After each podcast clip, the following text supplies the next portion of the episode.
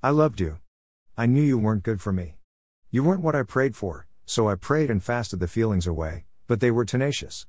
So tenacious that I caved, thinking God must have been behind this. I considered that maybe God wanted to use me to change you. I could save you, but saving you meant losing me. I almost lost my soul following my heart. You were a good person, but you weren't good for me, let alone being God's best. I had to build the courage to choose me. Hugging a cactus. This relationship was like hugging a cactus. The closer I got, the more I got hurt. The only solution was to let you go. It was a vicious cycle though because there was a time that I let go, but I missed it too much. So I went back to what was familiar. This was similar to the cycle people in abusive relationships find themselves in. They are reluctant to let go because they are afraid of the unknown, the unfamiliar.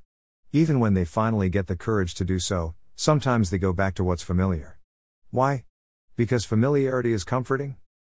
I am not looking for comfort anymore. I'm looking for growth, and your presence hindered my growth. I'm not looking for familiarity anymore. I'm looking for purpose. Now, I realize purpose has always been within me, but I was too fixated on saving you to look deep within me. When I left you, I found me, I got to know, I love me. Now, better is calling, purpose is calling. With you out of the picture, I see more clearly, my horizon is widened, and my vision is translucent. Could I have done better? Absolutely. Do I regret the experience? Absolutely not. You were the contrast I needed to recognize the one God had for me all along. You helped me realize what I don't want. Now I can refine and redefine my standards.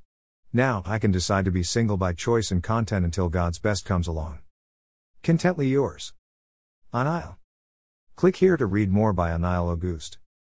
Try Audible Premium Plus and get up to two free audiobooks. All purchases at Christian Writers Bookstore including free trials goes to keep the website free and help serve the authors.